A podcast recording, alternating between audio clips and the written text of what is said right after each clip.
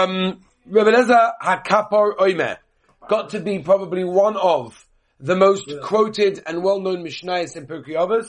Rebbe Lezer HaKapor Oimer Hakina v'hataiva v'hakovoid moitzin es ha'odom min ha'olam. Jealousy, taiva, lust, v'hakovoid honor, moitzin es ha'odom min ha'olam will remove a person out of the world. By the way, Lezer Kappa was probably one of one of the last Tanoim. Um, some actually say his name is based after the place that he actually was born in. And what we are dealing with over here is something very, very important. We're talking about someone that looks for desires, someone that looks and searches for things that he will never find. Okay? Someone will look for things that he will never find. Basically, when a person is pursuing happiness, when a person is pursuing covet, when a person is pursuing certain things, it's the pursuit that takes up your entire lifetime, but you will never reach them. For example, the Gemara tells us in Makkas, when it comes to Taivas Mammon, there is no end.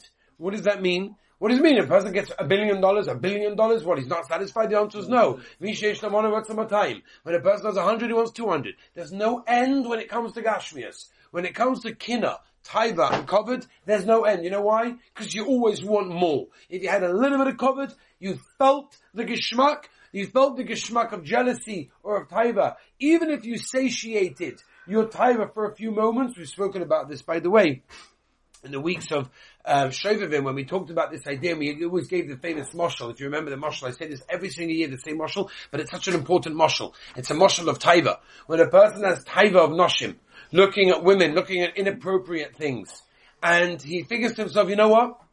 Let me just do it. Let me look, and this way I'm going to calm myself down. I'll fulfill my needs, and everything will be good, and I'll be able to go on. He knows it's the wrong thing to do, by the way. I never met a guy, by the way, I never met a guy that did it that understood he's doing the right thing. There's nobody uh, that I met, and I, I deal with a lot of people, a lot of emails, a lot of people I discussed these in Yonim with. I never met someone that thought he was doing the right thing. Everyone knows they're doing the wrong thing. Well, but like the Gemara says. Exactly. But like the Gemara says in Saita, why they're doing it? Because nichnas ruach shtus. At that moment, the horror, whatever it was.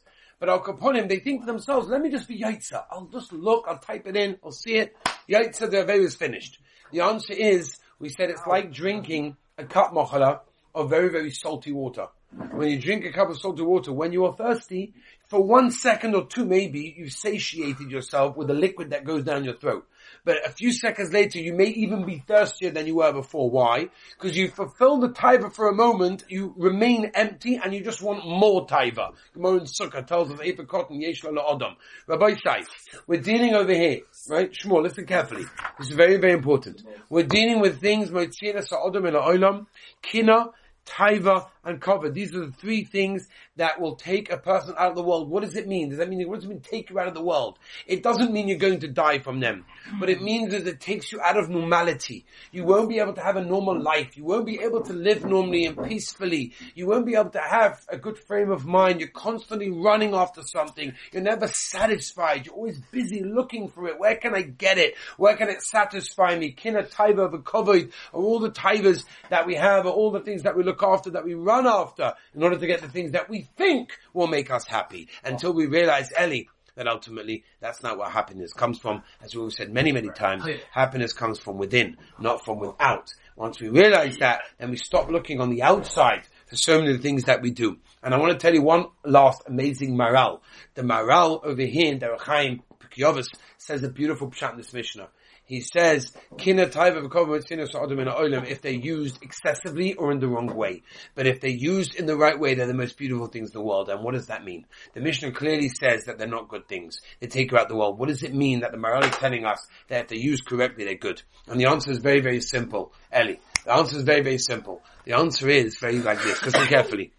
Everything in this world could be used in the right way, and everything in this world could be used in the wrong way. It's very much a question of Eli. Eli, it's very much a question of how we use it. Okay? What the Maharal is telling us, for example, when it comes to kina, if we use kina in a way that we're jealous of someone in Torah, in Midas, in Yiras Shamayim, in something similar to that, in their connection to Tefillah, in their connection to the Rabboni Shalom, if we're jealous of that, Mochala, if we're jealous of that, then that will only help us propel to become better. and want us to do in the same direction. If we have, if we have, Ali, if we have no taiva whatsoever, if we have no taiva whatsoever for anything, then we'll never get anywhere. We have to have an element of taiva to be used in the right way. We have to have an element of want, of push, of, of, of wanting to get somewhere. Taiva is means I want something. Now what do you want? And if you want something that's osa, that's the wrong thing. But if you want something good, that's the best thing in the world. And that's why the Maharal is telling us that kinna taiva bekovid can be'etzim be used in the right way, and they can be the most incredible tools for growth and, and a connection to Rabban Shem if they are used in the correct way. If they're not used in the correct way, then they are lethal, and they are terrible, and they can damage every single person.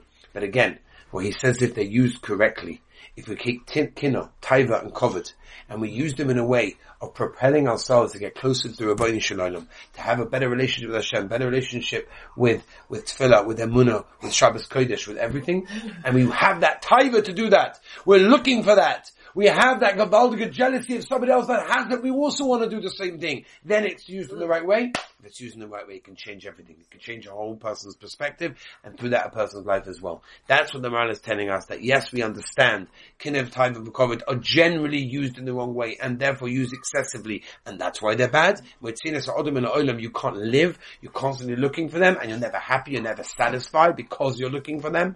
But if they're used in the right way, it can change everything completely. Okay, Rabbi say that's the Mishnah over here. Tomorrow, it's Hashem, the next one.